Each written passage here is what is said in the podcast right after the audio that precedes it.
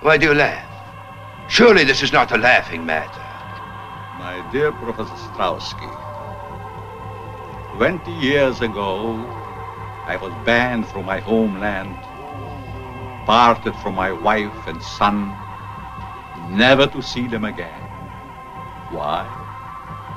Because I suggested to use the atom elements for producing super beings beings of unthinkable strength and size. I was classed as a madman, a charlatan, outlawed in a world of science which previously honored me as a genius. Now, here in this forsaken jungle hell, I have proven that I am all right. Now, Professor Strowski, it is no laughing matter.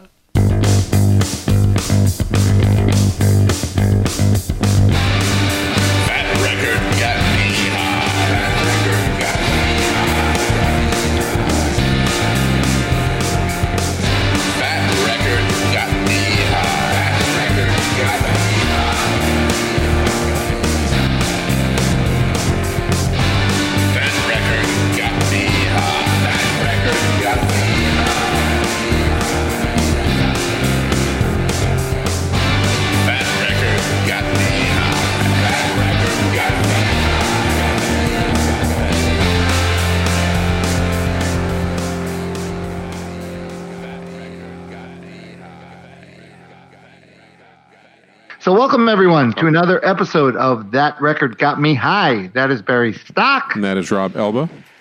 And uh, we're so happy to have you guys here with us again. Uh, Barry, I can't keep up with our uh, I know. patrons now, with We our new patrons. It's like, yeah. yeah, it's awesome. And we really appreciate you guys. We'd like to welcome to the That Record Got Me High Patreon family. We have Mr. Todd Cool. Yep. Is, is that it? Yeah, Cool. I think. Yeah, okay. Sure. That's probably it. James uh, McLaughlin. Okay. uh, and uh, David Jones also. Yes, So uh, uh-huh. we got some new patrons, and uh, we really appreciate you guys. And uh, Barry, how could if someone's listening and they're going, "Wait, what is that? I? What's a patron?" Well, Yeah, you yeah. uh, it's a way to support our podcast and our efforts. Uh, we're this is episode 150, so uh, we've been doing this 150 weeks straight. Um, you can go to patreon.com forward slash trgmh, and that will present you with a variety of options for supporting us on a monthly basis, as little as a dollar a month. There are several tiers, and uh, our heartfelt thanks go out to uh, our patrons. Okay, yeah, you're awesome. You guys are the best. And uh, and we have a guest tonight, Barry, and he is a friend of which is pretty much. I feel like we mention him on like every episode Todd's now, Mister. a yeah. Todd's become a regular. Yeah. Yeah. I'm a friend of a friend of the podcast. Yeah. Exactly. Yes. So welcome to the show, Mister. Uh, why don't you introduce yourself so we make sure we Hi. pronounce your name exactly Yes. right?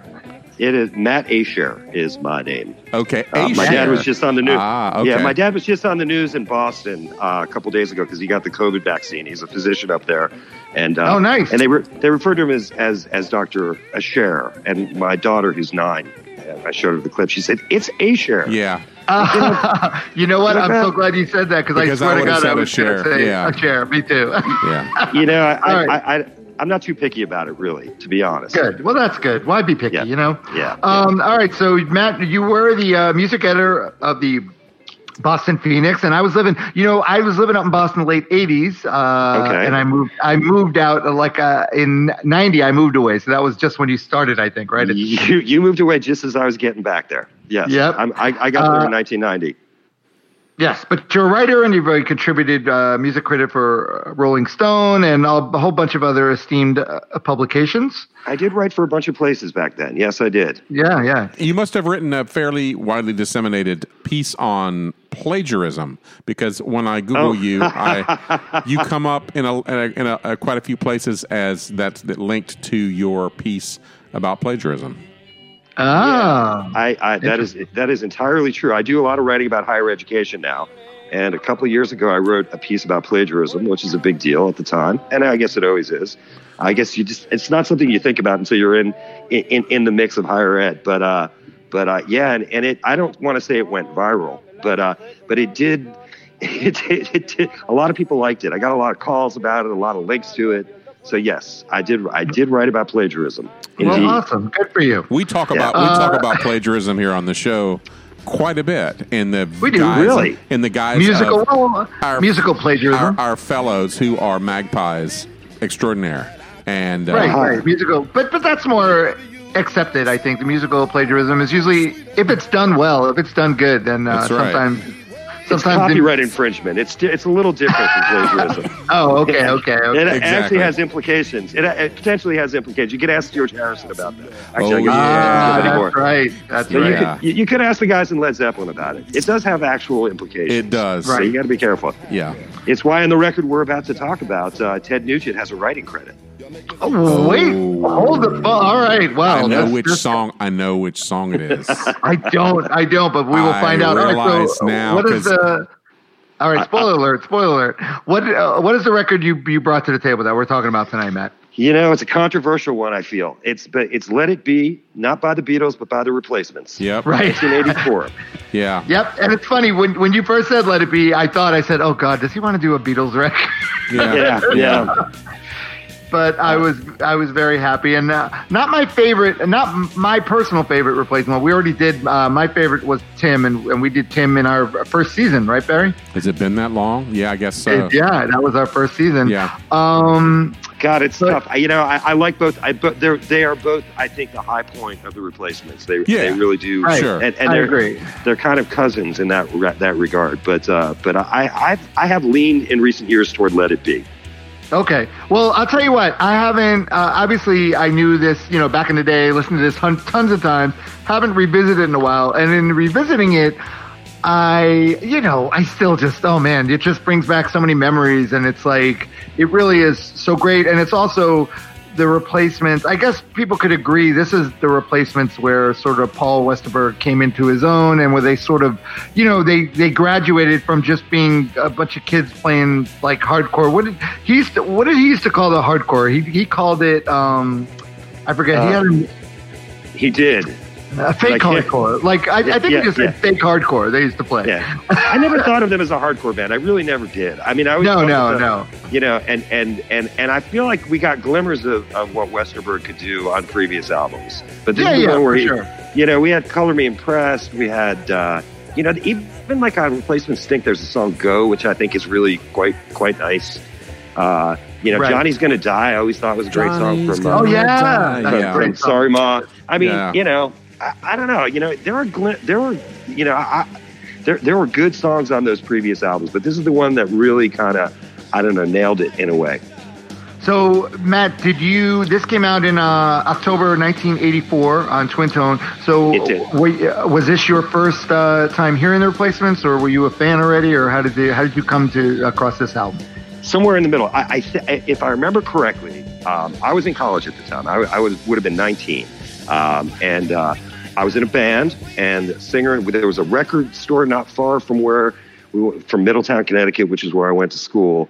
And uh, he had gone out there. We were getting frustrated with the the fact that punk rock was just seeming really serious Yeah. and Sure. really at the time, and it was sort of starting to trend a little metal too. I, I think Right. Suicidal Tendencies had their Yeah. first hit that year or the year Right, before. right. And, and yeah. I think the way the way I remember the story is he said to the guy who worked at the record store who kind of knew something about music, he's like, "What can you give me that's fun, punk rock that's fun, that's Yeah. not like that." And and and that and I think he he mentioned the Ramones. This is my friend Adam, and the guy said you should listen to the Replacements. And I think the record that he got was Sorry Ma. right. And the way I used to deal with records back in those days is I would, it would go on my turntable and it, it would either go right off my turntable or it would just stay there for like weeks. Okay. Right, right, months. right. And I I don't think Sorry Ma stayed there. There were a couple songs I kind of remember, Yeah. but then 84 was just such a big year for music. Like it was like, you know, uh, Zen Arcade had come out, Double uh, nickels. Double Nickels had come out. Meat Puppets 2, which Yeah. I think Oh is God, in, in yeah. that in that same category. Oh, yeah, totally. I was, Yep, I was really absolutely. into I was really into Gun Club and uh, and and the Las Vegas story had come out that summer. Oh, so great. and I so love that record. And so, you know, there was just so much going on. And then this new replacements record drops in in in the, in the fall of that year, and it came out before Thanksgiving. you say october Yes. that makes sense because I remember I remember staying at school for Thanksgiving break with a bunch of friends and uh, probably doing a lot of drugs. Yeah. and uh, and being up at like three in the morning at the tail end of like um, a long day and evening and and putting on Let It Be, which is not really a psychedelic album, No. and just I don't think it came off my turntable for another couple months. Wow. Right. Uh, I think I think it was just it was the album that I listened to at that point. Yeah. It just was it was more fun than any of those other albums without being silly. You know, I felt like it was exactly. Yeah, it is. It is really fun, but then it also has this has these great songs, and it has this little. This is uh, this is really their uh, coming uh, uh, coming. Uh, of age record, Yeah. uh, because he's you know he's singing about some serious things, but they're obviously not taking them. They've never been a band to take themselves seriously, and it just all comes across so authentic and so great, you know. Yeah. uh, Yeah, no, I mean, listen, there, there were like there were goofy reactions to, to punk rock, like uh, Dead Milkmen, and Right. you know, uh, and then there were like, and then and then you know, like I said, punk was going just in this real serious direction, Right. which I didn't hate. I mean, I think '84 was the year that Black Flag finally were able to put out records. Right. They put out five and- and records. they had five records in the can. Yeah. it was they- like either 83, 84, and 85. Like My War came out, Oh yeah. followed by like no, four. that, that was and- all. That was. I just read about that. That was Yeah. all one year. Loose Nut, um, uh, Slip It In, My Yep. War. Um, a live record. yeah, I live, live right, 84. right. Uh, Yep. the process Family of Man. weeding out Family Man. Those were Yeah. all just. They SST was just. You know, Greg just like basically put one after the other out, and of course, you know, and by that point, Black Flag were what they were playing wasn't really hard.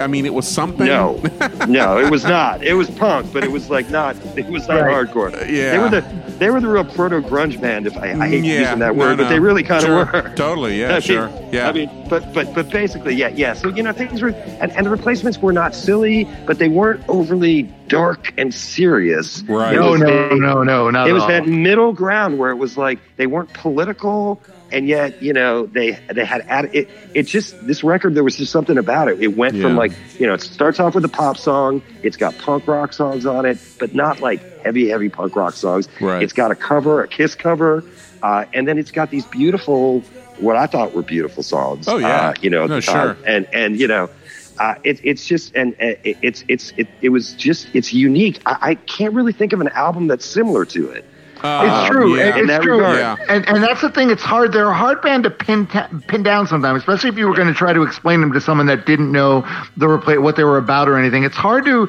ex- describe what the appeal of them is. Uh, you know, Yeah. uh, aside from the fact from having a lot of really great songs, and then and, and I don't know what it is, but I just know they had this way. It was almost uh, like a Stonesy quality of being able to always sound very loose uh, and very um, like everything was recorded loose and off the cuff, but still like really rocking, like rocking without any effort. And then you got uh, Westerberg, which I always felt has one of the most beautifully busted voices in rock. It's broken. Like, voice It's always broken. sounds busted, but it's Yeah. so great. Yeah. I was just going to say because I, I I think of the Stones as well, and I think of those Jimmy Miller records. Yeah. And and I, I think I think you know I think the one that I, I maybe landed on was maybe like Sticky Fingers. Yeah. You know, it's kind of got some it's kind of got some like silly rock songs on it. I think Yeah. it starts Yeah, with yeah, Brown right. Sugar, For but sure. then it's got it's got Sister Morphine on it. Right. It's got I Got the Blues on it.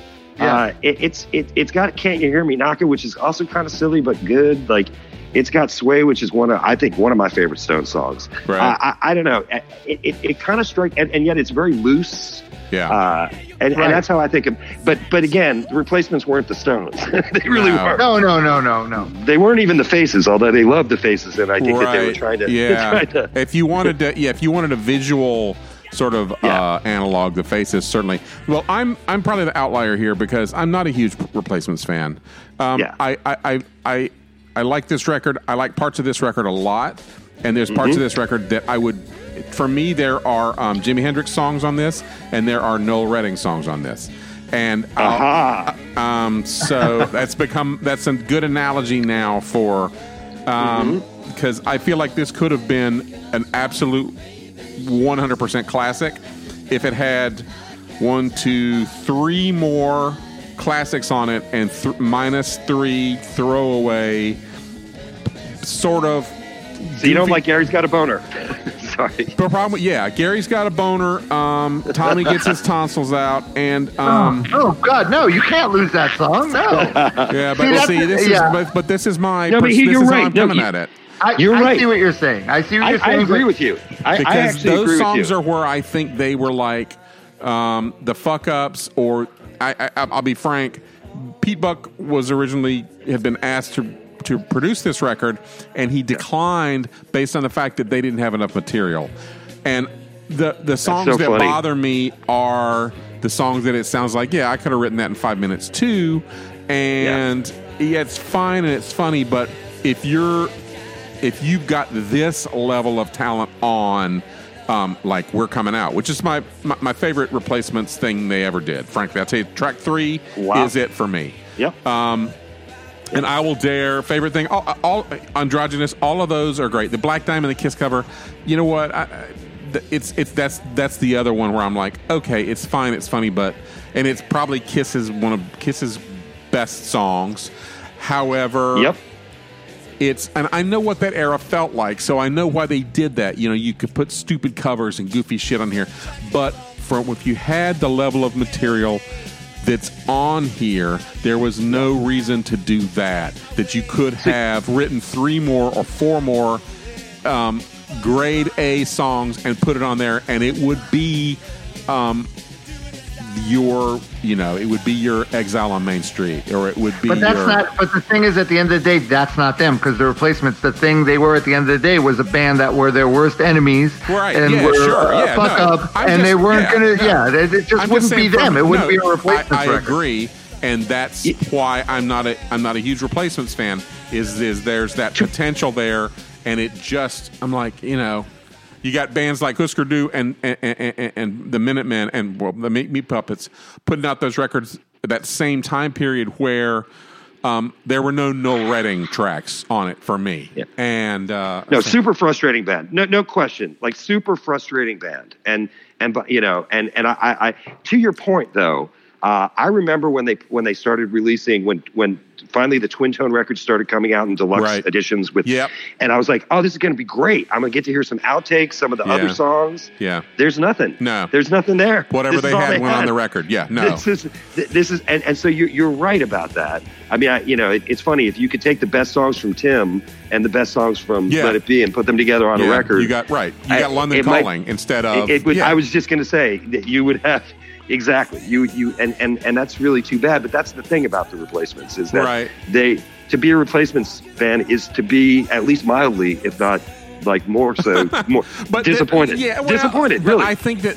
I think there's replacements fans who don't hear a Noel Redding song in this, and I, like I have friends that you know, and I well, understand. I don't think I do because I consider it part of their charm, and I find it all charming, and I do. I guess you know some of it could be nostalgia from me listening to it when I'm younger and just really loving, falling in love with the whole record. So even Right. falling in love with even you know okay, the other here's what I, here's too. what I came up with this afternoon was Okay. if you if you took okay if you took um Tommy gets his got, gets his tonsils out, Black Diamond, Yep. um, Gary's got a boner, and um, well, those are the three, right? That's really the yeah, three. those are your three. Yep. and you and you put them on an EP, people would be like, uh, "This is kind of bullshit," you know. And but if you put if you took them out and made the rest of the record uh, uh, an EP, it would be worshipped. So Right. it just they don't stand alone. They only work in the context of being on this record and people knowing the replacements and knowing the story and knowing how they're inconsistent. And so it works as part of their mythos, but as a bigger It's picture. worship. It, it, it, it it's worship still though. It is still worship. Deservedly so. I think this record. Yeah, I mean, yeah, sure. just from everything. The cover, just the the cover of them, just the cover. Uh, they're sitting on the roof of Oh, uh, sure, Bob and yeah. Tommy's uh, mother's house. Uh, uh, Daniel uh, Corrigan took the picture, and just the cover of it alone, it's just so. Right, and, and the fact that they called it that they're so ballsy to call it uh, Let it be. "Let It Be," you know. Yeah. I mean, that's that's yeah. just so, to piss off uh, Jesperson. But you yeah, know, yeah.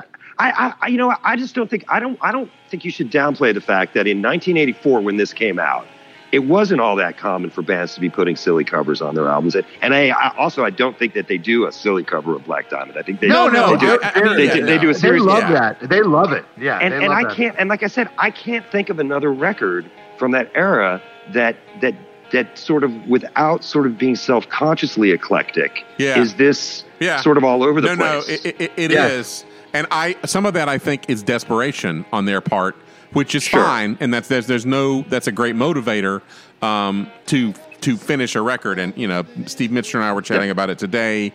I don't know what Steve said, but one, one of the things I will say is that I think that the legend and the mythos surrounding the replacements sort of got in the way of Oh. being able to listen to this record for many years. Yeah. And I think yeah. I, I Yeah. avoided it for a while. Yeah. The celebration of sort of the disaster that they were. Yeah. But, you know, one last thing I'm just going to say, though, is that, is that, you know, the bad, you, you singled out like Tommy Gets His Tonsils Out and Gary's Got a Boner. Yeah. I prefer those songs to some of the bloodless, sort of crafted songs. Yes, that they, me that- too, that- me uh, too. from their later records. Well, I, I, don't, really I do. don't. I don't listen to their later. records. So Okay. for me, Oh, I good. saw them Just- once live, and it was post Bob, and it was very bloodless, and I was like, okay. Yeah. you know. Um, and, Yeah. and what, what I should, what, you know, the thing that, and then there's a little elephant in the room is that the death of Bob Stinson is sort of the death of that mythos in an authentic way.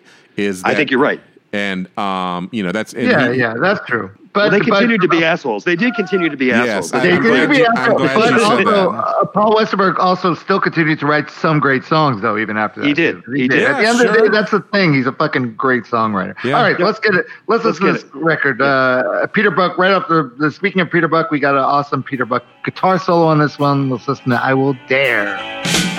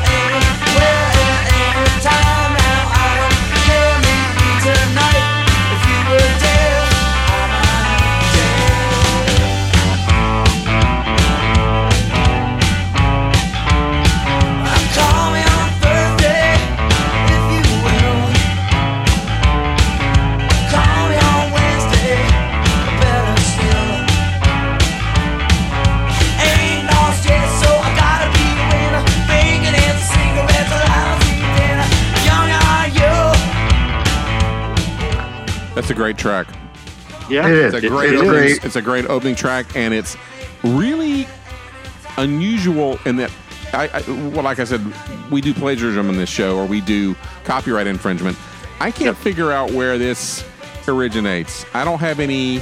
It's got this is sort no- of uh, funny little swing, and um, the, It's like a Love and Spoonful song or something, but it's not. It's but not. It's, it's not exactly. Um, yeah, exactly. But I think, yeah, yeah, I think right off the bat, this is sort of uh, gives you a glimpse into the future of Paul Westerberg, like what he was moving on to and everything. You know, what he was graduating to as far as the songwriting. Because yeah, it is. It's definitely unique and original sounding. And yeah, Barry, you're right. It sounds vaguely familiar, but you can't put your finger No, on. Oh, okay. And also the way the um, that. the way that that single line guitar is playing this is in its and it's sort of almost equal with the lead vocal where it's Yep. playing this melody and that's a really uh, unusual thing to do. Um, think but that's it Bob. works. Yeah, I think it's Bob too, I and think it that's works Bob, perfectly. and I think that's him trying to fit in on this song. My understanding is that Peter Buck played the guitar solo on it because Bob couldn't come up with anything. right, Because he just didn't really know what to do. Right. And Yeah, I yeah, could, yeah. Because it's not, uh, you know, it's not like a replacements rock song. I No. mean, maybe they're they're they're inventing kind of all country here in a way. Yeah, yeah. I don't I don't want to I don't want to blame it on them, but you know, Yeah, well, this is I like mean, there's good there's- stuff there, and Yeah. There's Yeah. some uh, deceptively sophisticated guitar interplay going on Yes. here, though. Even and, and mandolin, you got some mandolin there. I mean, Yeah. come yeah, on. that was a big deal in '84. Right. Replacements are using mandolin and pedal Exactly. Oh Yeah, yeah. Who plays the mandolin? Is it Pete? Is that No, it's I- uh, Paul. That's It's Paul. Paul. okay. Yeah. All right. It is Paul. Yep. Yep. And Pete Um, plays the solo. And my, my wife seems to think this song is about an uh, a, a rendezvous with an underage girl. Does that seem right? I don't think so. I don't Okay. think so either, no. I would quibble with that. I think I, I believe I don't know how, how old Paul was when he wrote this, but I remember fe- the oldest I think I've ever felt was when I was 25. Okay. I All just right. felt like, and I and it, this song always struck me as sort of like you're 25 and you just feel like you're aging out of the. We didn't call it aging out of the demo, Ah. and like you just feel like like you're Yeah, just like- yeah. Right. and so, a- and and you're trying to meet a girl, and you just feel like, oh man, you know what? How old am I, man? right. Let's count the rings Jesus, around my eyes. Morellas. Yeah, yeah, You know, but I, I agree. Yeah, I don't. I think that's people uh, projecting after the fact, saying, "Oh, maybe it's that," but no, I, I don't see. Well, I I think don't it was. There's a couplet there. I how young are you? How dumb am I? Or um, something like that. Yeah, but Yeah. I just don't. I think, like I said, I still think it's you're reading. Uh, it's reading too much. Well, Projecting. I'm mean, just saying. I'm gonna throw that off on my wife because that was what she came up with. So, No, okay. I, mean, I mean, you're right. It is. It's like it's if you'll dare to meet me. If we, I mean, it's almost like we do it in secret. But I, I think it really, it always has struck me as like you, as this is a guy who's feeling old before his time. yes, and- right. and It- feeling- exactly. That's what I get. feeling like he's he's just like he's he's not a he's not a catch, and Yeah. yet he wants to Right. he wants to introduce himself. Uh, yeah. Anyway, that's how I Okay, always heard the song. so this second so while while I said this record as a whole is like a, a, a clear attempt. To, this is the band sort of uh, busting out of their what he called fake hardcore roots. Um, uh, this is a throwback. This is the second one is definitely a throwback to that because it's still got it's it's got the clever lyrics. But uh, this, like like Barry, almost like you said, this song is one of those ones that like I feel like they could knock out in their sleep at this point. Uh, let's listen to uh, favorite thing. Yeah,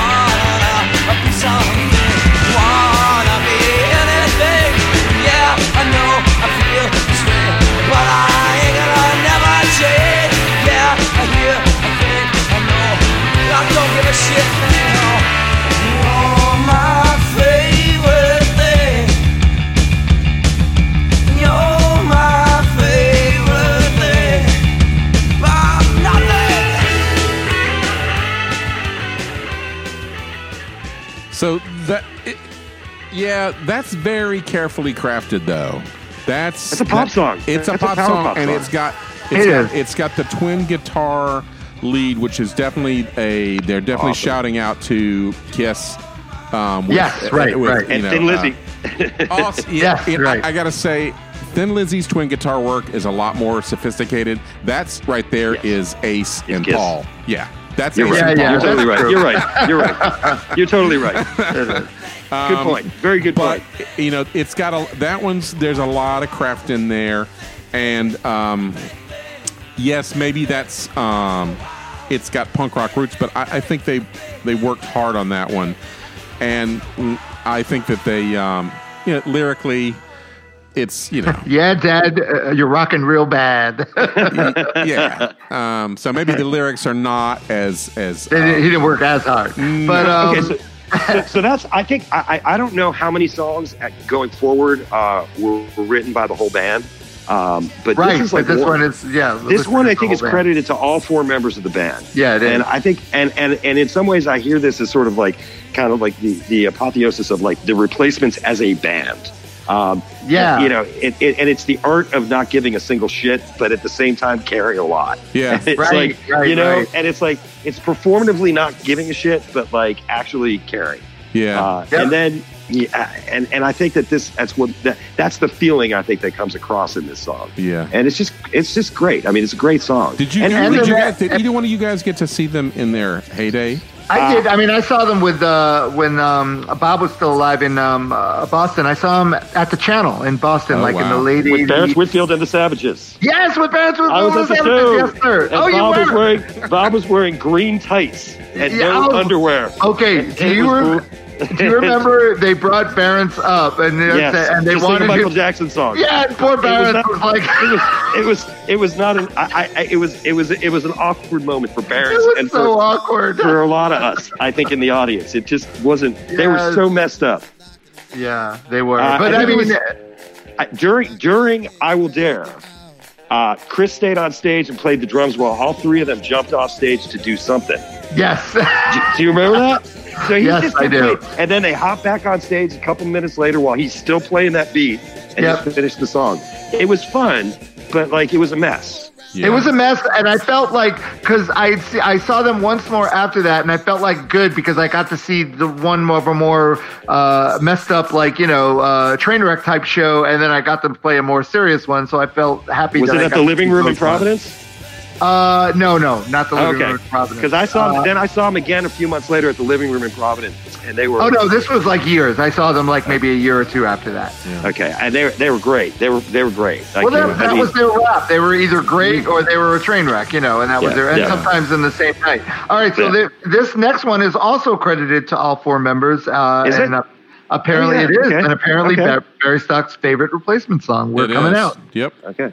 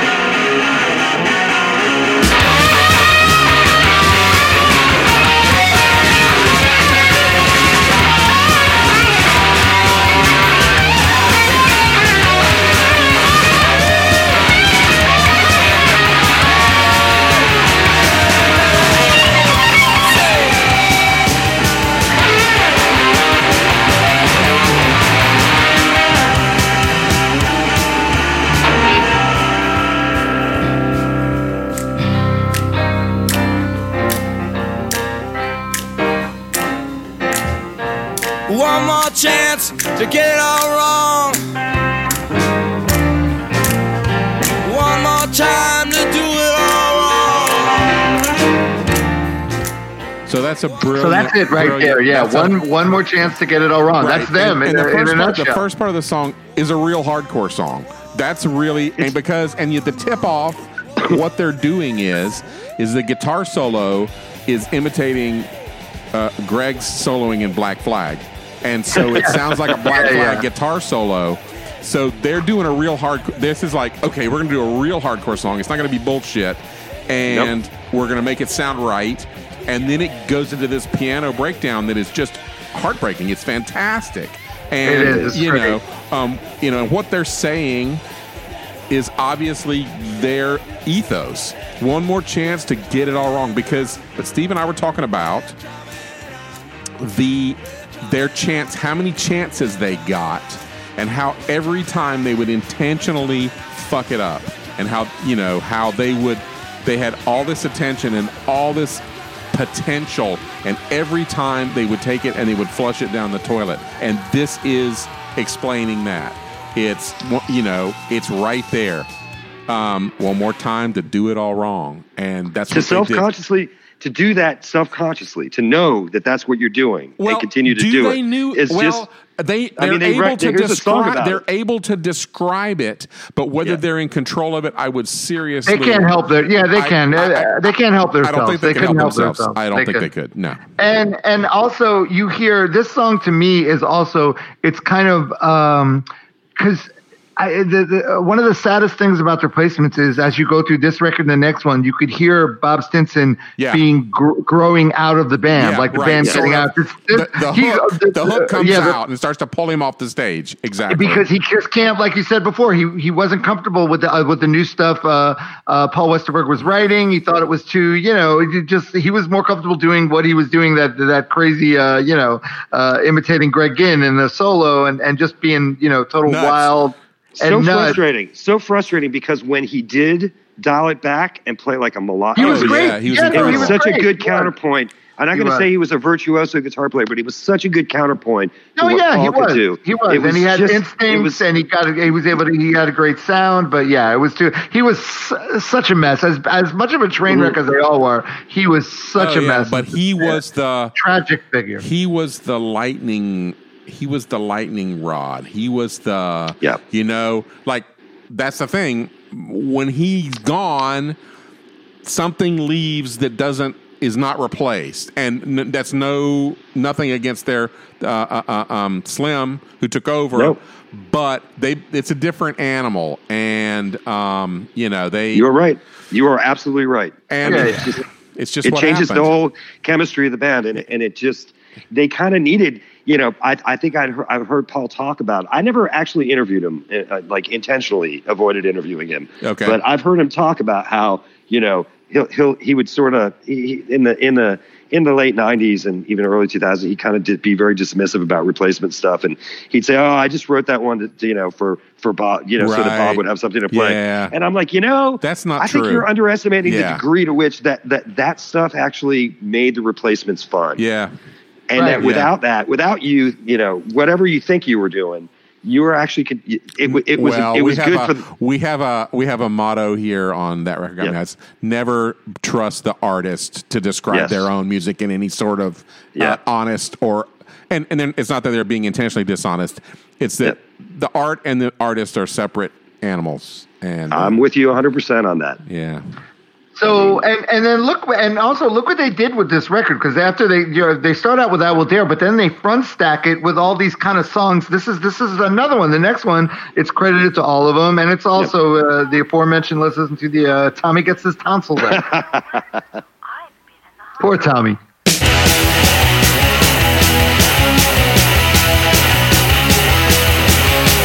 open wide.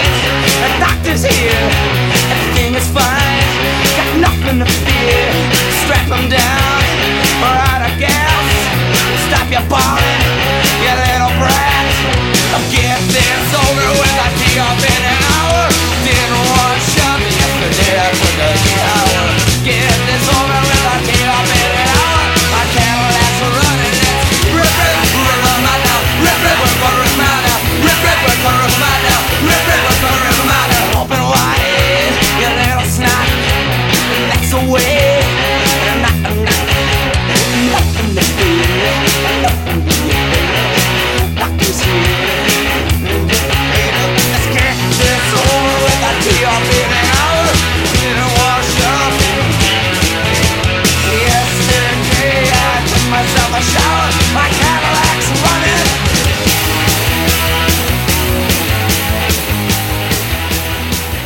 Yeah, I'm sorry. I really love this song, and I would miss this song if it wasn't I've, on I've the got record about because I do half a it. bottle of wine in me, and it sounded a lot better. With it's not bad. I mean, it's a good song. Yeah, it's, yeah, I'm, yeah. drinking, I'm drinking Irish whiskey, and I think this song belongs on the album. You might be able to It argue me out it of does. Gary's got a boner, but yeah, I think that this I song. thi- Gary's got the got a boner is really the one. If I was going to eject Okay. one, like that's that's the one. Um, this right, one, would okay, but I um because I remember actually I was four years old. I remember getting my tonsils out, so that was Yeah. uh, a and this really is true. Do they still do that to people? Yeah. I don't if know they if get they- infected, I think they? they take them out. Yeah. But it's not as common. They used to do it like for a kid. yeah, Oh, nah, take a fuck, tonsils I got out, a you sore know. throat. We got to have your tonsils out. Oh yeah, I remember. Exactly. But this is so. This is basically a true story. Tommy was uh, had uh, I guess. By the way, which we haven't mentioned, uh, Tommy Stinson, uh, Bob's younger brother, joined the band when he was what, like twelve years old. Yeah. Right. well, I think they, I think he was 13 when they recorded "Sorry Ma." I Right, believe. right. Uh, by this time, I think he's like 16 or 17. They maybe. were, Exactly. they were basically Exactly. emancipated minors Yeah. anyway, right? yeah, yeah, yeah. The Yeah. story is, you know, um, But uh, so this is sort of uh, yeah, this is uh, Paul being not very uh, sympathetic of him. You know, rip, rip, we're gonna rip we're Mount. yeah. And I also love right at the end uh, in the outro, you could hear Paul. He's as as the doctor, he's sort of hitting on the nurse. Uh, Oh, of course, during yeah, the outro. sure. Yeah, yeah. And also, the doctor great. has bo because you know maybe I Right, showered, right. yeah maybe I showered Yeah. yesterday. Um, All Well, you know, so I was going to say, No, you doctors go. driving Cadillacs it, it, is is kind of a funny like it it it that it it, it it sort of dates the song. I think. Well, Yes, it's the, yeah, it's right, the, it mid- does. it's the Midwest. Yeah. It's the Midwest as well, where Right, you- right, everybody right. drove an American car up till you know, Right. Even s- Last now, year? Year yeah, before? right, yeah, That's right. funny. Yep. All right, so let's uh, let's take a little break. Uh, we could all refill our glasses. I, in, in in honor of the band, I'm glad to hear we're all drinking. so Yeah, that's good. I mean, come on, how could you not What when you, you're talking about gonna right? the replacement? All right, but Like you uh, said, we're gonna. this is not a psychedelic record, so you know. No, Right. it isn't. Although, yeah, it really isn't. All right, so we're coming back. We're going to talk more with Matt Ashare. We're talking about the replacements. Let it be. We will be back in a minute. All right, so hold on, Matt. I'm gonna I'm gonna run and refill my drink, and you Okay. guys can do the same. We'll be right back. I, I will got the bottle out here. Hang on. sitting right here on at the table with me, so I'm don't need to. Me in too. Me too. I was. Uh, it also reminded me. We had my friend Matt Gorney on a few weeks ago to do uh, Uh-huh. XTC drums and wires. Love that record. Yeah, it's an Love amazing. record. It, well, that's that's my favorite XTC record. So it's it, that's the one for me. But um, Matt, I remember Matt telling me a story, and hopefully he'll listen to this episode and hear. I'll, I'll Yeah. drop this in there. He told me a story about he grew up in Whitney Point, New York, which was just like upstate New York, little town. Yep. And his dad, he had these warts on his hand or something or somewhere, and his dad took him to this doctor in town, and the doctor like cut the warts out without any anesthetic and i was like Oh. god jesus christ man that is that's insane he was like yeah it was it was brutal you know and i was like Jeez. wow so the tonsil story the you know I, Yeah. it reminded me i was like oh and matt gorney had that same um, went to that same doctor you know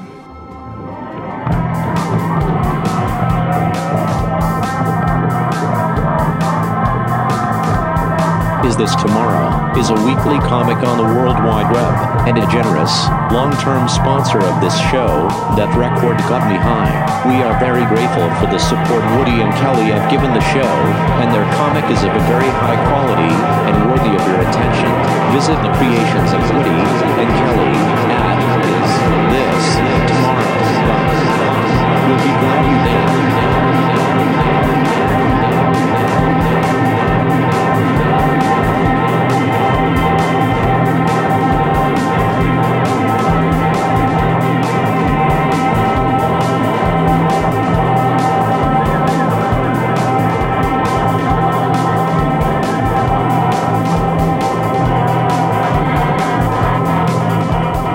This Tomorrow is a weekly comic on the World Wide Web and a generous, long-term sponsor of this show, that record got me high. We are very grateful for the support Woody and Kelly have given the show, and their comic is of a very high quality and worthy of your attention. Visit the creations of Woody and Kelly at this We'll be you.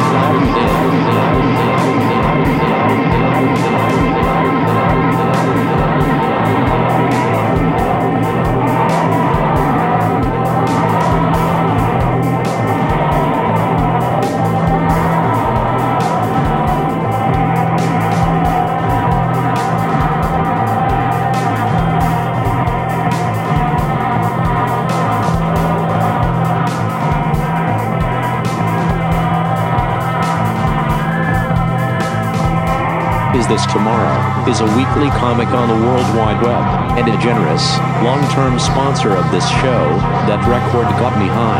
We are very grateful for the support Woody and Kelly have given the show, and their comic is of a very high quality and worthy of your attention.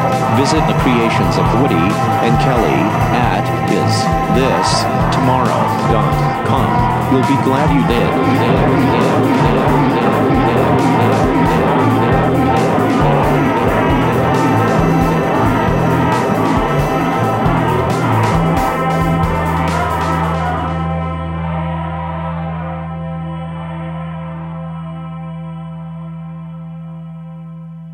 Yeah. No, I, I love it. It's just like this fantasy. I, I, I really do think because it's self mythologizing. Yeah. And it, you know, it, it, it actually does belong here. Yeah, but, no. But, uh, I like but, I know, said, a couple is- get a couple of drinks in me, and it's it fits right in. So yeah, But you're, but you are absolutely right. It, it is a, it, it's, it, and I don't know that it's fully a throwaway, given that they got the. Mm, yeah, right. But- but- well, it's but- got. like, I realize it sounds like it sounds like Motorhead. Like maybe they'd been listening to Motorhead. yeah, yeah, you're right. Let's do a You're Motorhead right. song. Well, you know, yeah, you know, as I said, Paul had to throw Bob a bone. I mean, that's the way it worked. Right, right. or, or that's what he says. I'm, So, I'm, I'm, yeah. I'm, I'm saying it with, I'm saying that with sarcastically. Yeah, Yeah. I, I, I, like I said, I, I, I did not interview Paul mostly because I didn't, I didn't think I would gonna. I really, I liked the replacements and I liked his songwriting so much that I. You didn't want to. Yeah, find you don't wanna- you don't wanna wanna ruin it. Yeah. We know all. I, about, I interviewed. I interviewed Yeah. Chris, and Okay. I and I and I hung out with Tommy. Okay. I didn't do. I don't think I. don't- don't- I think I might have written a piece about it too. I hung out with him down in Austin with when he was with Perfect uh, for you know at South by Southwest. I spent an afternoon with him, and he's a super nice guy, like Okay. super nice guy. Right. But uh, but yeah, I you know, and I, lots of people being from Boston, lots of people knew, knew Paul. He was around. I just yeah, I just felt like yeah, It's better not to. Um, yeah. A lot of times we've learned the hard Just way. like I mean, he yeah, he came across as just being a miserable, just like a miserable person, you know. And it's so it's so sad, but you know, what are you going to do? Well, I also get this. I got the sense that he didn't enjoy being interviewed, which is fine. I totally Right, respect right. that. I, I I would prefer that somebody just says just just declines the interview. Then I, I Right, don't wanna, right. I don't need to interview them. Right. Right. You know. Um, All right, but so you guys ready? You ready to Yeah, get back yeah. into this? Oh, yeah. Sure. a lot definitely of a lot of what we talked about is going to go in the show anyway. So that wasn't really a break. So we're uh, Okay. All right, so we are back. This is that record got me high. We are talking to Matt Ashare about uh, one of his favorite records. Could I w- could we say that, Matt? That this is one Yeah, of your it favorite is. records? It really is. right? It Good. is. It is. It I'm is glad. absolutely. Um. I mean, yes. All right, and now in this this for me, this is a uh, stunning example of how far Paul Westerberg had come as a songwriter. In Yep. this next one, let's listen to "Androgynous."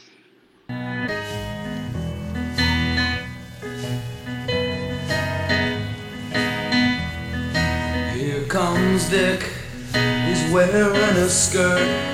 Here comes Jane, you know she's sporting a chain. Same hair evolution, same build evolution.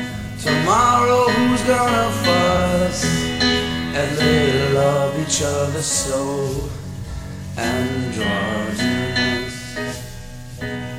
Closer than you know, love each other so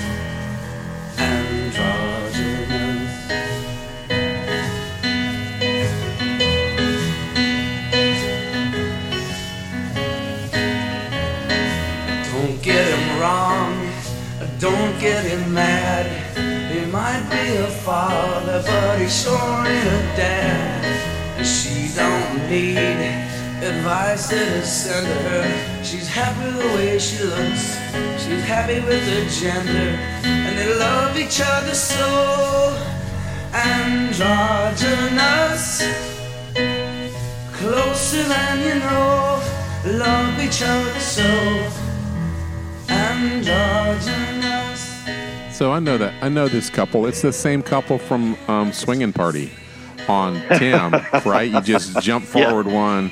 Um, but Yeah. also, you can picture them. You know the it's the mohawk with the shaved head on the sides. The the, the dude's wearing flannel, uh, like a flannel, flannel tied around his waist, and maybe he's wearing a skirt. He's got com. They both got combat boots on. There's some Yep. cut off. sh- You know, their sleeve their sleeves are cut off their shirts. There's some eye makeup it's it's right there. Yeah, and they're both skinny. They're very skinny. Yeah. I, I, you know, he managed the he managed the difficult trick on this song of, of, of writing writing a song that you're absolutely right. I pictured the same thing. I was at the same Yeah, right, I, I, I, I was at the same shows. Yeah. I- and and I, I was in awe of that. I was like, that is so awesome. Yeah. And and he captures that. But it's also a song that if it were written yesterday, like it would still resonate. Like it it, it oh actually yeah, no, it's a classic. it- it's a classic it- song. Yes, it is. it, it, it actually doesn't it's it's it's both specific enough to bring to mind something and and, and evoke a, a real image and and general enough that that like i think it could for a different generation I, well it's been covered a lot uh well, you could hear uh, Sinatra. Imagine Sinatra doing Yeah. this. Yeah, and you'd it's be a like, beautiful song. yeah. Yes, You'd be yes, like, oh right. yeah, And, the line but the- the, the line he might be a father but he sure ain't a dad right. It's just yeah, and and, and right. she don't need good. advice that'll center her that's like that is so good It's brilliant. It's so good, but I love the fact that like uh, uh, Bowie at this point, Bowie and Lou Reed have, have already had written about you know people uh, Sure, questioning sure. their gender Yeah, roles sure. and stuff. But Paul, the way he his matter of fact take on it, and the way he foresees it eventually not being such a big deal. You know, tomorrow Right. who's who's gonna fuss? Yeah. It- it- that's like so brilliant. I, I just I love uh, I love the uh, Cupid dolls and urine stalls will be laughed at the way you're laughed at now. That's Yeah. so good. yeah. A great line. You know, and let's not forget, my friend Jeremy Bragantz pointed this out to me the other day. The replacements at this point were kind of a hair band. Yeah. They were like they were they were doing the hairspray thing. Yeah. Oh yeah, that's right. I mean, like if you go back and look at look at them on Saturday Night Live, Yeah. like you know, after Tim, like they look a little glam. They, Uh, That's you so know, funny. Remember, You're so they, right. They are. They're, these guys are Midwesterners, and that's a Yeah. different. I lived in Quincy, Illinois, in 84, 85, and eighty six, yeah. and so you know my dad's from there, and I know there's a certain um, anti-ironic. We're from the we're coastal people, and so coastal people have this, you know, especially in the Northeast or you know, uh, um, Yeah. have this irony, sense of irony that is doesn't necessarily, um, you know, they might take that more seriously than you think. That hair band thing, because there were the bands Right. you were seeing on MTV at the time, they had Right. hair, and that was the yeah, thing you and, were going to they're do. just and they're just like once removed from that, just like very close exactly. to that. Was once removed, Exactly. And we see that by this next song, the cover, which I also insist really belongs on the record Okay. because it, it's kind of a goof, but it's also a dead serious homage to you. you know, tell the- that, here's the that they problem fucking is the problem is shit. we know a lot more about Kiss in 2021 than we did in 1984. Yeah, so, Right. yeah. you know, you've been through a Yeah, whole yeah. cycle of, you know, knowing like what Gene was like and so forth. So, Right. Yeah. But also- Listen, I, I'm just gonna say that I, I, I, you know, I dressed up as Gene Simmons for Halloween when I was Me like, too. I don't know, Me too. like So did seventh I. or eighth grade. yeah. And and Yep. I when this record came out, I did not know Black Diamond. Like I I had to Oh. This is go. one of, I- yeah, which records? It's on an earlier, It's or a deep. Than Hell? It's a deep. It's a deep cut. It's not on Kiss Alive or Kiss Alive Two. I don't think.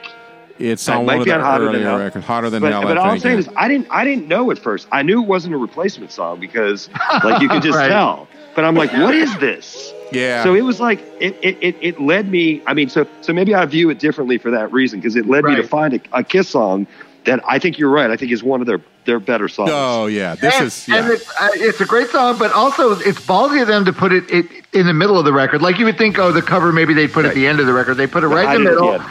And also, it's really funny because Westerberg clearly uh, didn't know all the words to it and just sort of put Yeah, in a lot of right. random ones in it that Sure. kind of fit. I, Aren't I the did actual words. that, Yeah. that is actually very funny. You're right It about is. that. But you know, that's the other thing. Just to, to like to emphasize one other thing uh, before we put it on, like you know, the replacements were not virtuoso musicians. Like they just weren't, there's, and a they lot were good. there's a lot of clams on this record, for sure. And, Yeah. and, and, and, and I think that one of the nice things about their cover of Black Diamond is that a, a, a lot of punk bands, when they would cover like metal songs or pop, they would play them too well. yeah. And it would almost be like, oh, Yeah. damn, like, like Yeah, too yeah, straight. yeah. It would be like Too straight. it would be kind of like too ironic and too stupid. Yeah. Yeah. This is I, I feel like this is This a is an loving homage. version. This is really an It is. homage. Yeah. And I love how, how they give up. They kind of give up at the end instead of going into like the slow outro part that the actual song has. They kind of just give up at the end. Yep. It. I don't even consider. I don't even think that belongs in the song. right. I All right, just- let's I've- listen to a little. yeah. Black Sabbath.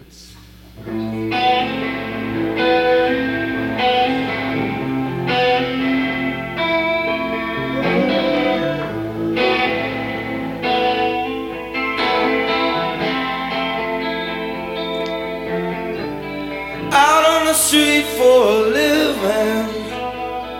You know it's only begun.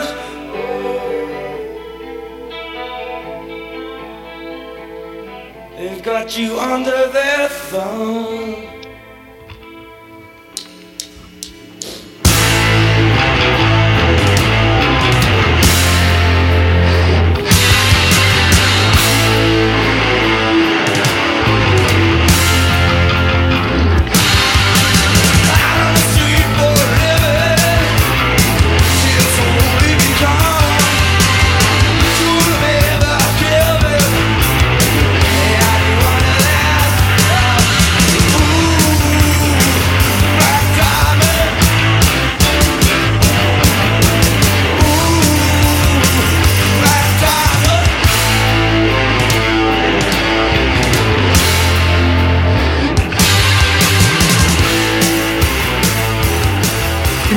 Thinking now. Do you think? Twi- I wonder if Twin/Tone actually got uh, uh, permission from Kiss, like if they had to get like the rights to it or something. I don't, 'Cause I don't think I you, have to, you don't have to have that happening. permission. You just have to pay for it. Like they, you have to like. you Oh, can, it- it's not like remember in England there was a we had an episode where someone was talking about oh they got sued for recovering something and it wasn't because it was because you have to have permission.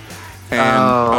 um, eh, here you can cover it, but you're just going to fucking pay for it. You're going to pay the publishing 100 percent to you know Kiss. So Gene Simmons Gene is Sim- like, Well, actually, uh, Paul Stanley wrote, wrote that one though. oh, okay. Is it a You're Paul Stanley gonna- composition? Yeah. It is But Paul you, Stanley. you, you know Gene gets all the money anyway. Come on. I, I've always heard that Paul is secretly the brains behind the band. No, Maybe, Who yeah, knows? sure. Who knows? I don't know. secretly. Secret. I like pretends Paul not a to lot. be. I, I follow Paul. I follow Paul on Twitter now, and actually, he's my. I, I like him a lot more now. He has a really good Twitter feed, and he's uh, he's, he's Really? uh, yeah, it's great. Okay. He's very uh, yeah, he's very uh, political and and Really? very uh, yeah yeah he's good. It's good. It's Awesome. really good. You're it makes saying, yeah, what you're saying, happy. he's not an asshole like Gene Simmons. Exactly, exactly. Now I Um, interviewed Gene Simmons a couple times. and Wow. He, one time, I, the first time I interviewed him was was a, a phone interview, and he stopped the phone interview in the middle to fax me Oh, flyers Oh, from my Kiss God. cover bands. And he said, he said, you know, you don't, you don't understand how popular we are. There are bands out there that are that are actually tribute bands. I'm like, yeah, I know, I've seen Yeah, them. sure, He's like, no, course. no, no, you you have no idea what you, how how big it is. It was, it was very Trumpian in a weird way. And he like said, hold on, hold on, I'm gonna, I'm, gonna, I can get off the phone. I'll, I'll call you right back. I'm oh my God. and he That's faxed awesome. me about half a dozen just flyers of like Look they were at just this. flyers. Look at this. There's definitely, I think you could definitely make a Venn diagram with Donald Trump and uh, Gene Oh, Simmons. yeah. Look sure. at my tongue. Yeah. But, All right, but so- listen, listen. I dressed up as him for, for Halloween, and, Oh, and, yeah. and, and I, I will say, I had, I also had, some, I interviewed him in person, and I had a very nice conversation with him. Yeah. Oh, So good, I, I, good. I will That's say that, like, to the first one was a little awkward, but you know, Well, I got, I asked for and got Kiss Alive 2 under the Christmas tree in Oh. whatever year that was, 76, 77. And it was, you know, I was in the Kiss Army. So it Oh was, my uh, God! I was Yeah. dyed It in the great. wool. It I was think I a. wasn't uh, allowed. I think I wasn't allowed to uh, to, to to join the Kiss Army. aw. Might have been might have been a Jewish thing. I don't know. Is that a, maybe you're not allowed to? I have no Oh, idea. But I, I didn't ask. I didn't ask my parents. I just Yeah. joined it. Yeah. But uh, speaking of Kiss, now Matt, recently you pointed out, and we were chatting somewhere online, and you pointed out that the intro to this next song is suspiciously similar to "Hard Luck," another Kiss Oh, song. yeah. Yeah, and, it's there. I, I Did never you hear realized. it? that you said Did it. you hear that? I mean, Of course, hundred percent. But I never, I never picked it out until you said that. So one of one of in, in my in my later years in Boston for a period of time. I, well, no, so I shouldn't say that. Like I was in a band called Squad Car, and we did we name. we called we were called Squad Car because it, it started. I, I won't even give you. I don't want to get too too too big a digression. We covered full albums. Ah, Uh, Oh, Todd- wow. So it was me and this artist who did the singing, and then we would find a rhythm section. And Okay. Todd was the rhythm section for at least one or two gigs. Excellent. Oh, Uh, nice. Todd that, Todd Phillips. Yes. Todd Phillips. Uh, Todd Phillips and Mikey Welsh actually were the were the rhythm section at one of the Ah. gigs that. Um, but anyway, um, uh, we did we did that Kiss record, uh, Rock and Roll Over. I think it's Mhm. called Oh, nice. and and so I had to learn Hard Luck Woman, and I'm learning it, and I'm like, oh shit, That's this is the same. Yeah. This is the same as Yeah. Unsatisfied. Yeah. So listen, And I'm like- one, of, one of my favorite Paul Westerberg songs too. I love this song so much. It's Let's beautiful. It's it's it. Yeah, Oh, it yeah. encapsulates a lot. Well, this really is does. another ethos. This is another It ethos is. revealing. All right, off we go. Yeah, let's just do it.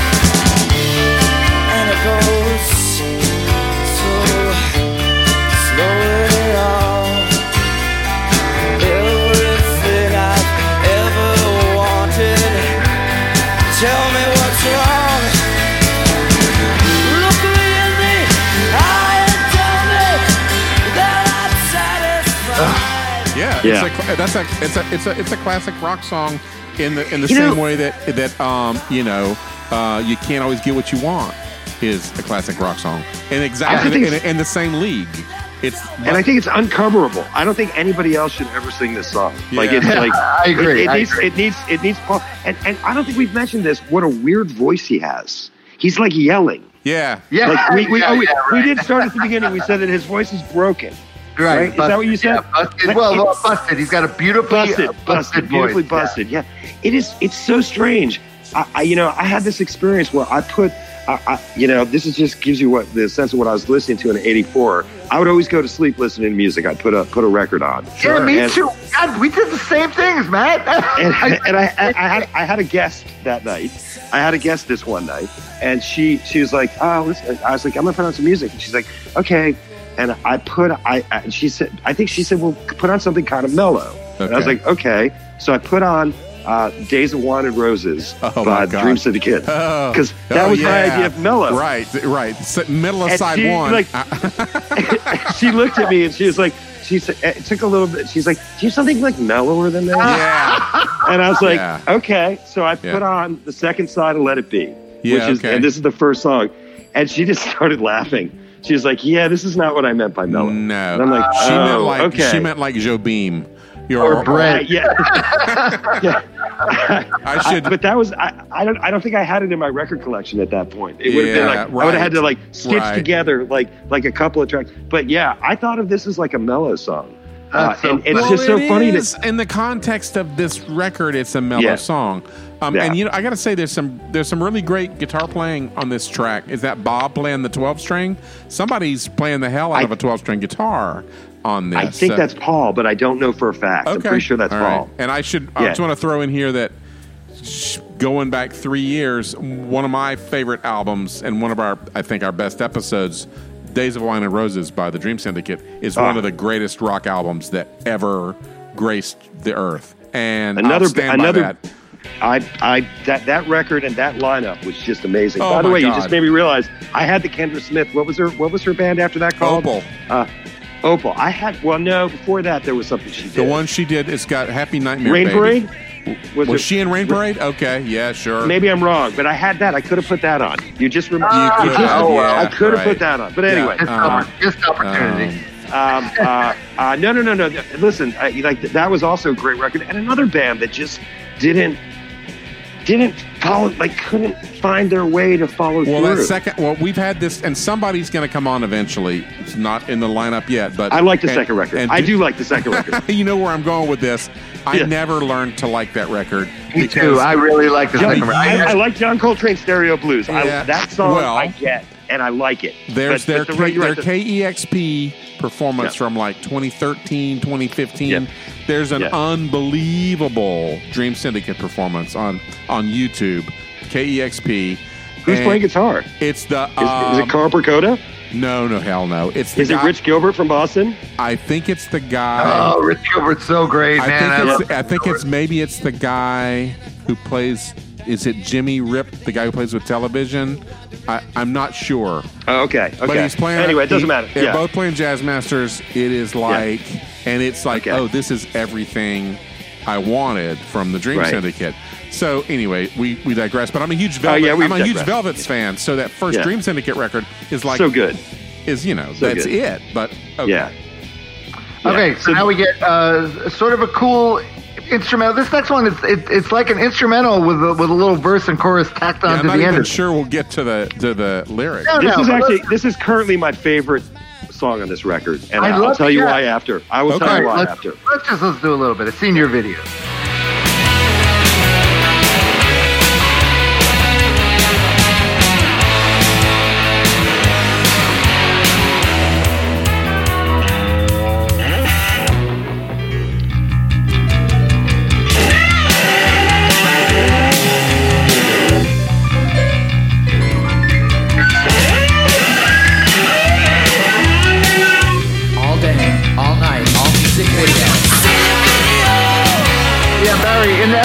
Just started like a little Yeah, later. well, you know, I will, yeah. some of the. Uh, Yeah, I- I didn't think about it. because that. you got to hear the you got to I hear the know. vocals. I'll, it's just I'll, so I'll just all I'll- day, all night, all music video. Yeah, That's so what these guys, yeah. yeah, these guys fucking hated MTV. yeah. until they didn't. Well, no, they did. I mean, they they uh, again shooting themselves in the foot. Remember the videos they made for uh, Oh, for right, Tim? with the record spinning. Yeah, Bastards of Young, yeah, just like Yeah, just the- the guy so much fun. falling asleep with a cigarette. I think. Yeah. yeah. and the speaker, the black and white speaker. yeah, the speaker with the foot in front, tapping Yeah, in front yeah. of it. Oh, right. Oh yeah, yeah. Okay, we Yeah. don't know what happened, so we can. I'll, I'll edit in the um the. Yeah, uh, yeah, yeah. the- I'm just gonna say, like, because I it it, it, it, it, it, it it like gives me chills. He just yells at the end of the song. Yes, like it's yeah. like this Yeah. huge lead up, and then he's just yelling. And I, I'll tell you, this is another. This is one of those records where it was years before I realized what the actual lyrics were. So Ah. I thought he was saying, "Seen your video, it's only rock and roll." Right. it, it, it, yeah. to the, to the. Rolling Stones. And I was like, "Oh my god, this is so brilliant! This is this is like this is like you know I, I, I don't know." And and he, it's just like a little kid yelling.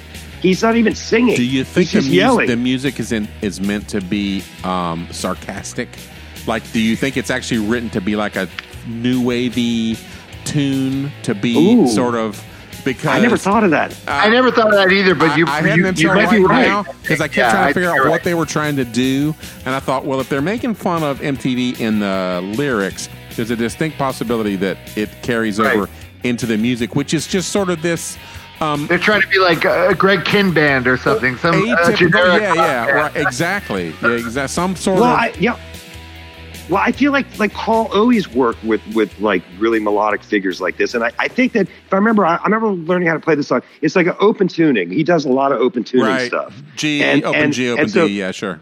Open A, even like yeah, it's kind of Oh, like right. and- The Keith and he- Richards, yeah. and, yeah, it's just kind of and so he's playing sort of like a melody and and and a, a rhythm at the same time. Right. And I feel like, you know, he would just chance upon riffs. And I remember, like, as a songwriter, what this song taught me was occasionally you come up with a riff that you just love. Yeah. And you can't, you, you, you, you, you know, you can't find like a, you only, you got one verse or maybe just Right, a chorus. right. Or in this case, just a outro. What do I do with it? Right, And what do I do with it? And I was, it's so, it was so cool to hear, like, you know, back then when I was writing, so I could hear somebody just be like, you know what? We're just going to do it the way it works. We're going to play, and, and, Yeah, and it's right. got these cool parts to it, and then we'll just do the outro. Right. And it, I don't know, it, it, it just, it's, it, it, to me, it's like a tribute to just kind of like knowing what you can do. Or it's like "Hello There" by Cheap Trick, where it's like the song you use to set your levels. Like you show up, you come, Ah. play "Hello There," and then that's everybody sets their levels during "Hello There." That's what you. That's, That's, the actually point of really, it. except the replacements never set their levels, did No. they? Oh no, I don't think so. give a shit about that. All right, so this next one, we get the song that has the. I, I realize now. I although I don't know, you guys will have to help me with why there's a, t- a Ted Nugent uh, credit in this as far as the rest of the band. But let's just do a little bit of Gary's Got a Boner.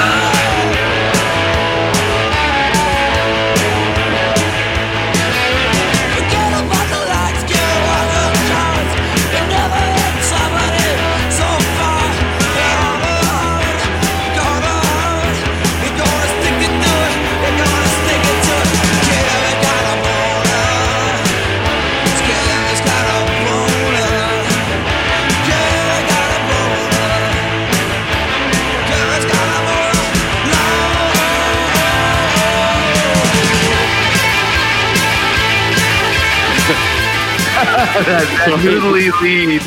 Well, he's doing an Ace Frehley lead. There's a lot of Yeah, that there's a lot lead of- is just that lead. That I love that lead, Bob Stinson, man. That's, That's yeah. classic. It's, uh, that that is, is just such a good lead. and it's Ace. He's doing Ace. Okay, there's three things. is doing Ace Frehley. The riff is there's they've they've totally ripped off Ted Nugent for the da na da na da da da da da da.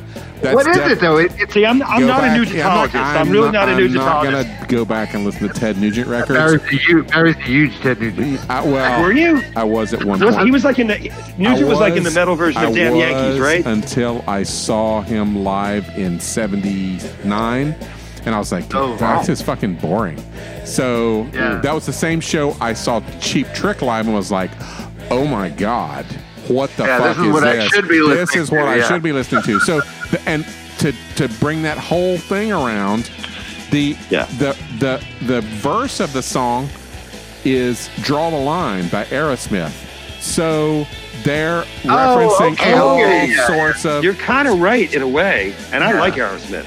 I'm Uh, well, that, that uh, I saw Yeah, Aerosmith after you. the same show after Ted Nugent. It was Aerosmith and then Ted Nugent right, were the they- headliners. Barry, I don't know. Barry just doesn't get their first uh, like three or four albums are fucking brilliant. They're yeah, great. Yes, Some yeah, of it yeah. has And to. and some of it has to do with the personal loathing I have for the individuals. I in the know. Barry can't get there.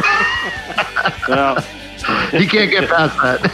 uh, well, that's tough. and that is a little- and and What are you gonna- and and that song "Love in an Elevator," which that's is not. That doesn't count. Oh, that doesn't that count. doesn't count. That's, a, That's not that's a different yeah. band. That's a That's a different different, band. exactly. It's a, It's a totally different band. is that like That's- is that's- that like okay? Yeah. So that Yeah. they get it's, a, they uh, get weirdly, it's the same people in the band, but it's the s- it's, it's, Oddly. it's, it's, Oddly, impossible. Like it's just those. It's the first three records, four records. I Maybe know, you could go I- to five, I know, I know. and Yeah. and then it's like you just you shouldn't even Toys listen. in, you It's- can't put toys in the attic and the same thing with love in an elevator. It doesn't. It's You- not you the same can't. thing at all. It's not. and right. and their yeah. first record is like a is like a blues like it it's like it's like this bridge between the 60s and the 70s that is it's it's a you got to It's listen to the great. first It's record so good. Also, Oh, one of they're, these they're from they're from, they're from. Boston, right? They're a Boston band. they are they so are there's, there's no way yes. I'm ever going to dissuade you. I'm a floor. I'm from Florida, so I'm never going to mm-hmm. dissuade you Yeah. away from Aerosmith. So that's fine. that's true. Why, That's true. why do I feel like why do I feel like Aerosmith have more fans in Florida than in Boston? I, I, well, they probably I don't do I now. feel like I feel like if you had to poll, if they like, played at the uh, anyway, if they played at the Yeah. uh, uh, the villages, they would probably get a huge crowd. So um, All right, so the story the story goes that Paul Westerberg wrote this song for for uh, Tommy, who was uh, around this his this age at this time, uh, as we mentioned, joined the band at age twelve. Oh, before we get to the song, I I read a really great quote from you know the critic uh, Robert uh, Christgau. Yes, Christgau. I do Chris know. Gow, him. right? Yeah, Chris yeah. Gow. He gave Robert the, Chris uh, the dean of rock and roll criticism. all right, Yeah. he gave. You're, you're gonna like this, Matt. Yeah. He gave the album an A plus, and he said it it was the first and only A plus Tommy Stinson would ever receive in his life. All right. Okay. Well, that okay. He's not used. That's pretty funny. That's good. Right? That is good, That's yeah. pretty good. I That's love very that. funny. I love that. do. I, I do. That is good. All right, let's let's do a little bit of 16 Blue. Drive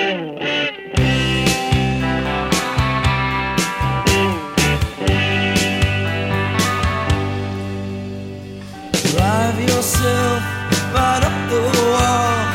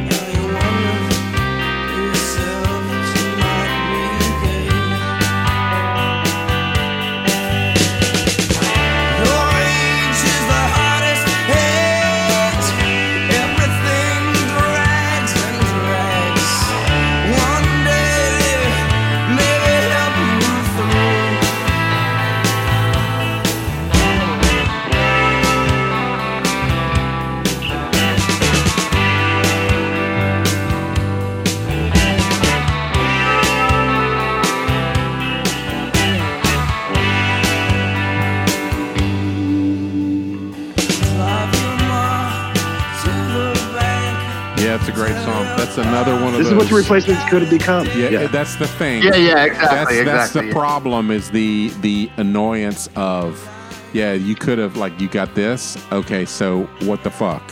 You know? Yeah.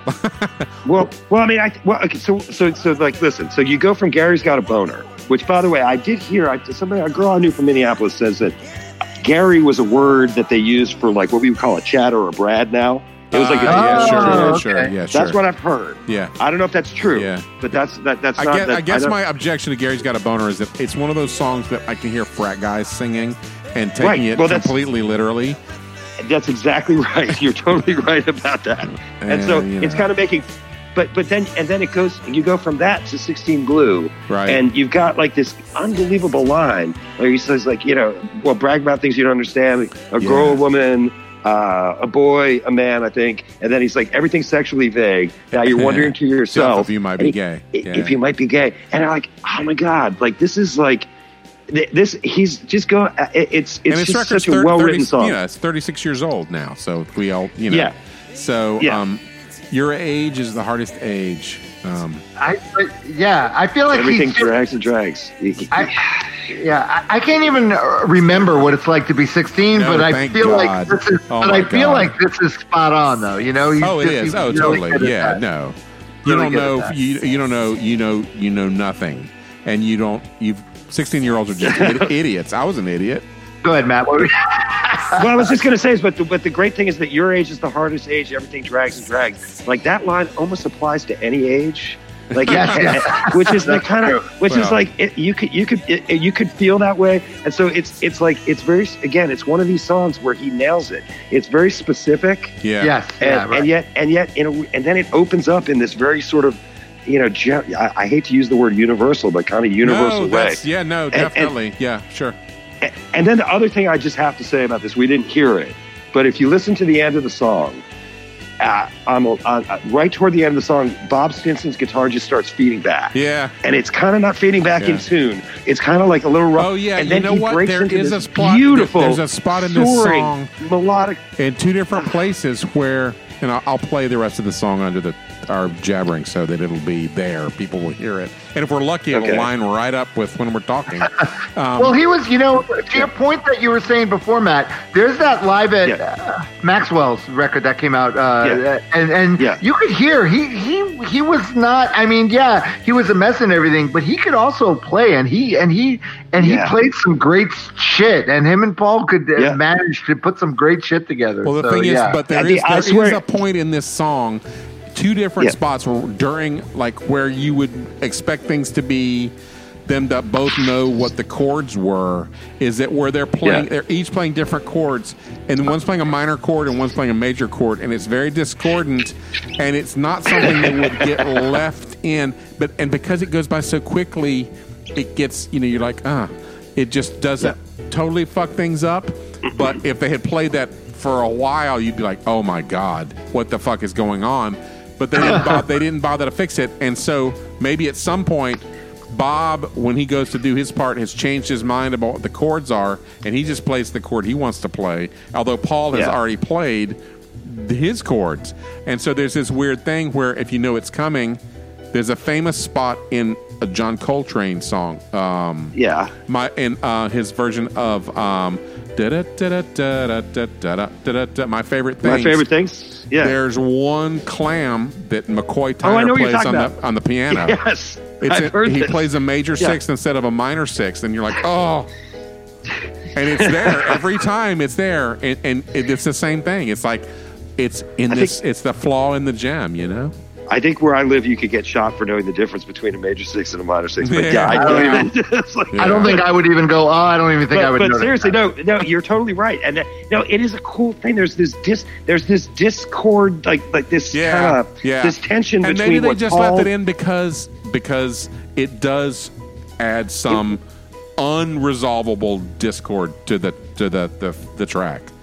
Well, and I, I, I want to broaden it and just say that that is what was great about the band with Bob. Yeah, in it. yeah. Yeah, was that, yeah, no, was I that, agree, Was I that agree. was that Paul and as guitar players, Paul, who's no slouch. uh, No, yeah, they're they're, they're they're pulling in different directions, but that's that's the beauty of it. And Right. once you Exactly. lose that, once you get somebody who's Yeah. just playing, Playing something to along support with Paul. Yeah. it's not it's not the same. No. it's just No, not. it's It's, not. not. as It's- exciting. That tension's gone. It's Yeah. well, yeah, it's exactly. All right, and now we get now we get to the album closer. Another. Uh, uh, Oh my god. Yeah. one of my favorite songs, and uh, the the loneliness is palpable in this song. Like just his singing and uh, uh, the just the just the lyrics and just him playing. It's just it's beautiful. Let's just do a And little for, bit of for any, any younger listeners who don't know what an answering machine is, right. or a doctor in a Cadillac, or you know, yeah. any, any number of other things, or, or why music videos even mattered. exactly. Enhance, How do an you answering say- machine. Explain what an answering machine is. Explain. It's, It's a like vo- voicemail. a voicemail, but it was a cassette tape, and you had it in your house. Right. And you could how do do- you say good night to an answering machine? And also, if you call from a payphone and you did, and, and things didn't, Go ahead. I'll and just things didn't work out quite well, you would get this recording. Oh, yeah. From, Yes, from the yes, yes, from the yes. operator. I'm putting using air quotes saying that if you need if you need to make a call, please hang up and try again. Right. Yeah. Ah, so frustrating. Here we go. All right.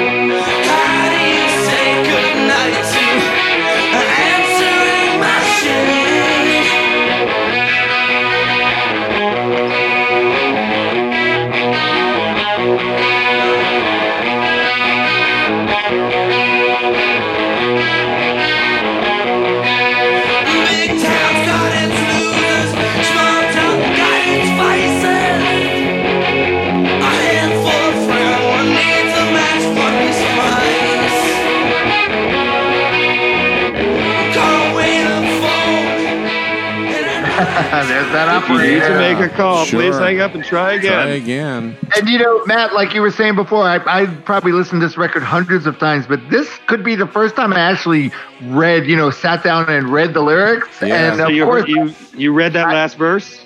Yes, yes, Try yes. and And free a slave of ignorance. Try and teach a whore about romance. Yeah. I, right. said, I know, and I know I never got that before. That And- is so tough. I think that is so- so tough. What happens is they come from a place where and an upbringing where you, no matter how much you might imagine that you're going to break out, that it's somewhere deep down inside, you're you believe you're not going to break out and you're never going to do anything different. And you aren't worthy, and you're not worthy You're of breaking worthy. out. because And- you're just a bunch of yeah losers. But you know, and, and- but but I mean, I, the thing about this song is just, I mean, I think what it captures is just this the irrational anger. Like you're not angry Yeah. even at the person. Yeah. You're angry at the machine. Yeah. You're angry at the thing. You're angry at the system and like like like like the, the technology, which is so weird because the technology was not. I mean, considering where they were, like in, it's 1984. Right. But like you're mad at the machine. Yeah. Yeah. Like it's right. it's like it, it- it's it's it's. Uh, I mean, it's such a great conceit, and you know, I mean, I I I did I knew that line. Try and sleep, free a slave of ignorance. Yeah. I, I, it, it reminded me of of, of in Death or Glory. Death. Death or yeah, Glory, just another yeah, story. Yeah, yeah, yeah. Where where where he says, uh, "God, I'm going to forget the line." He who fucks Uh, nuns will nuns later join will later the join the church. I was like, it kind of reminded me of that. Yeah. right, When I right. when I was like, it's about like romance. it's a tough line when it goes down, but it's like it's like sometimes Yeah. like that's the thing that you need to be as a songwriter. You need to be able to be in character and and say these things. Right, and the because if you is- don't, yeah. the songs are bloodless. Right. If you excise that stuff from the song, It's- the it's song not real. no- it's just isn't. This is how you just. He's mad. And when we Yes, we yes. did we did Lon- London Calling what a month or two ago now, Yeah. and Yeah. what I had not fathomed until we actually did the record and I sat down and, and we listened to it was Yeah. how many of the songs were about dead enders. And Yeah. there's there's a lot of songs about dead enders on that record, which I hadn't Yep. ever sort of assembled into in my mind into a thing that I'm like, oh yeah, this is another one where somebody he's, he ends up dead, and then oh well, you know, this person I ends feel up that- dead. I feel like that's the album where, where both Joe and Mick were looking back, like they had moved out Yeah. of like, Yeah, and they were looking back on, on their old friend, like they were looking back Yeah. at like what had happened. What I mean, happened. that had already started on Yeah. giving them enough rope with uh with Mick's song, yeah, Um, Uh, stay right. free. Yeah. Yeah, Stay stay, free, free. Yeah, yeah. well, which is one, which is great. But but but yeah, you know, I mean, like that that sense of like, well, anyway, I'm sorry, I'm, Well, I'm going I off on a the, I think Westerberg is. I think where Paul, where Paul, uh, I mean, where Joe and Mick had probably actually did think that they they did have, you know, they had figured out how to get out. I don't think Westerberg and these guys ever thought they were No. really gonna. I think that's what's driving the self destruction and the and the and the self sabotage is this inherent thought that we're never this is just you know no matter what happens we're doomed so wh- what's the fucking difference anyway Well, you know, you know, I mean, I, I'm gonna, I'm gonna say this because I, I never thought about it back then, and and uh, I, it probably never occurred to me until, like, I don't know, maybe ten years ago or something. It, it, it is, uh, you know, none of those guys finished high school, right right? Yeah Right. And I, it probably didn't occur to me think until about like what the future 2008 looks the future looks like 2008, 2009, when like the economy collapsed. Yeah. You know, I, I was a journalist. Yeah, oh my it was God, terrible. yeah. Like it was Oh, just, yeah. it was just like, I, and and I was I was getting a little older, and I'm like, well, what the hell am I going to do with my life? And I don't know. I remember at a certain point listening to the Replacements, listening to Bastards of Young in particular, yeah and being like, oh my god, of course you feel like you're Yeah. like Yeah. like. It's it's it's this feeling that like how am I ever gonna get out? Like I'm screwed.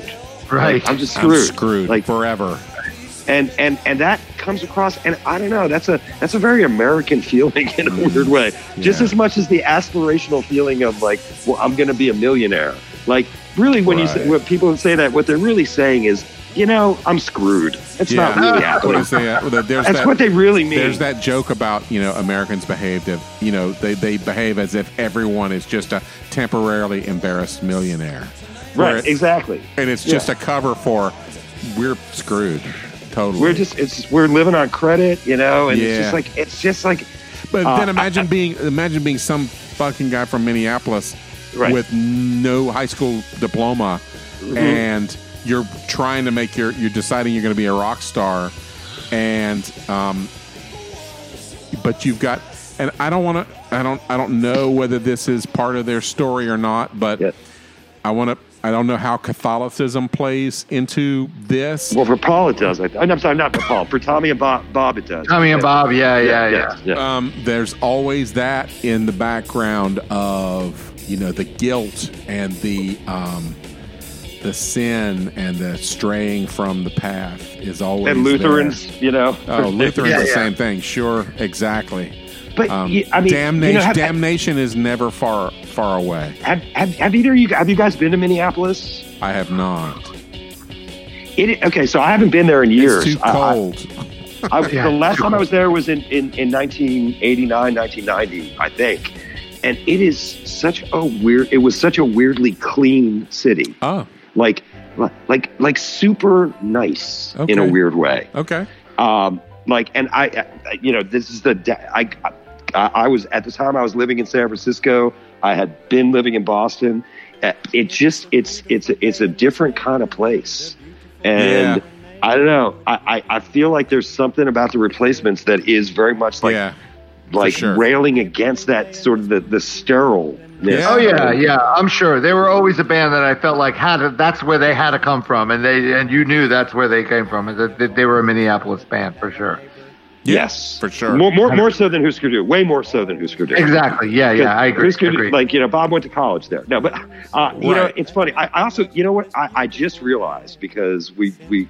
The, the I will dare starts with question. How old are you? How uh, how young are you? How old am I? And answering machine is also a song that is like yelling out a question. Mm, right. Like, I, I, I, and I, I didn't realize that until right now. yeah. like as a as a it's a writerly thing to notice. But how do you say you're okay to an answering machine? It's funny. Like this is this is Paul's mode here. Like he's Yeah. kind of like he's he's like questioning the questioning, you know, right, and screaming and screaming and screaming and yelling. and, he's, Yelling. and he is like a little kid. I, I He had is. to. I mean, in, in, in, in, a, in, a, in a good way. Like Uh, you yeah. know, A, a brilliant, uh, precocious little kid that uh, that's got a uh, a voice like sandpaper, but Oh, it's man. just Yeah, uh, but no, we love it, right? Yeah. We can't help. yeah, I'm glad you. I'm glad what you you said again. Not broken, but damn it, no, Damaged. Busted, busted, Busted. busted. Thank you. I'm Yeah. I'm sticking with busted. I like that. Busted. beautifully busted, Beautifully yeah. busted. Um, all right, Matt. Uh, this is great. I'm really good. This was a great Yeah, conversation. And I'm so glad you brought this record to us because I was wondering when someone was going to bring uh, "Let It Be," and Yeah. uh, I'm, I'm the sucker who did it. I'm, Yeah, I, I took the bait. you did it justice for sure. So, Matt, uh, if someone wanted to check out what what's going on these days, and uh, what's the latest thing? If someone wanted to find uh, your writing online, or is there anything anyone should seek out uh, for oh you? gosh, you know. No, they would just be bored, right? Yeah, I'm, I'm not. I'm not. I'm, writing. I'm, not. I'm not doing any self promotion these days. I'm really not. You don't do music, and you're not really doing music writing I- or anything, right? I, I do music. I play music. oh, do you? Okay. yeah, yeah, yeah. I'm, I'm in a couple bands here. I write a lot of Really? songs. Okay. You know, hopefully I'll sell one of these songs one of these days. But you know, You got anything? Yeah. On, Okay. You got anything on Bandcamp? Because that's where you. That's where. It, yeah, where- I know. I don't do that. I, I'm terrible at self. I was terrible at self promotion when I was a writer too. uh, And I you really still was. are now. Well, I'm clearly you really, are. really bad. I'm really, I'm just bad at it. I don't. I kind Well- of like, like I, I, I, I, you know what? I identify with the replacements in a way. like there, there is Yeah. a certain. I have a certain Ah, self-sabotaging, yeah. Self-sabotaging Well, instinct Matt, in me. me and, me and Barry aren't aren't as shy about self promotion. So, Barry, if someone wants to become a patron of our show, where should they go, Barry? They should go to. and I will do that. I'm going to do it. You Go do ahead. it. All right, See? you do it. Matt's a mensch. Uh, Matt is Where a do they go, mensch. Barry? He I'm is a doing man. it tomorrow. They go Awesome. to patreon.com forward slash TRGMH, where you be presented with several tiers which you can support our podcast with, and up as little as a dollar a month or more. And yeah, and really, we really do appreciate you all, and we do really fun uh, Patreon uh, Patreon sure. curated episodes that you guys could participate in. Yep. So uh, it's a great time. Matt, thanks again. You were a great guest. So, next uh, week, Thanks. What we're talking Barry- about, uh, well, we got a, a- a really interesting uh, album coming up. Uh, we're talking with uh, a gentleman that I met on Twitter uh, named Jim Dingus from also, he's from Richmond, Virginia and he's oh, uh, oh really? Yes, and he's bringing to us uh, the Evil One by Roky Erickson. And so Jeez. we're going to be talking about devils and two headed dogs and all that crazy Roky Erickson stuff. And it's a great record. Awesome. All right. So that's next week. Uh, once again, Matt, thank you so much for being on the show. Thank uh, you. Thanks, everyone, for listening. We will see you guys next week. Once again, that is Barry Stock. And that is Rob Elba. We are That Record Got Me High. We're out. my mind.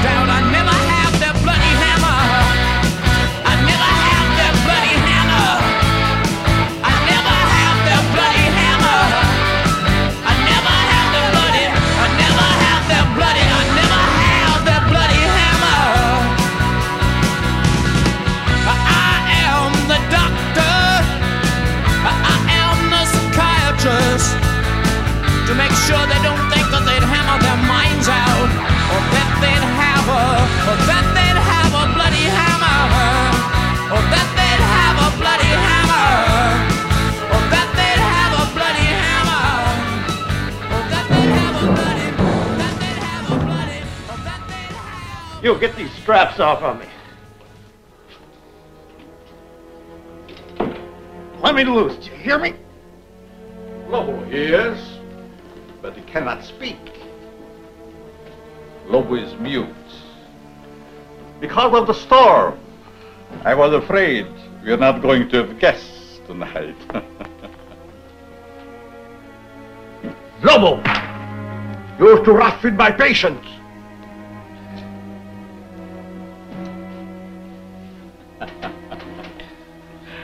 Already he tires of our humble hospitality. I said, let me out of here. At the moment, I'm afraid it is impossible. Who are you? Vornoff? Dr. Eric Vornoff. The name will mean little to you.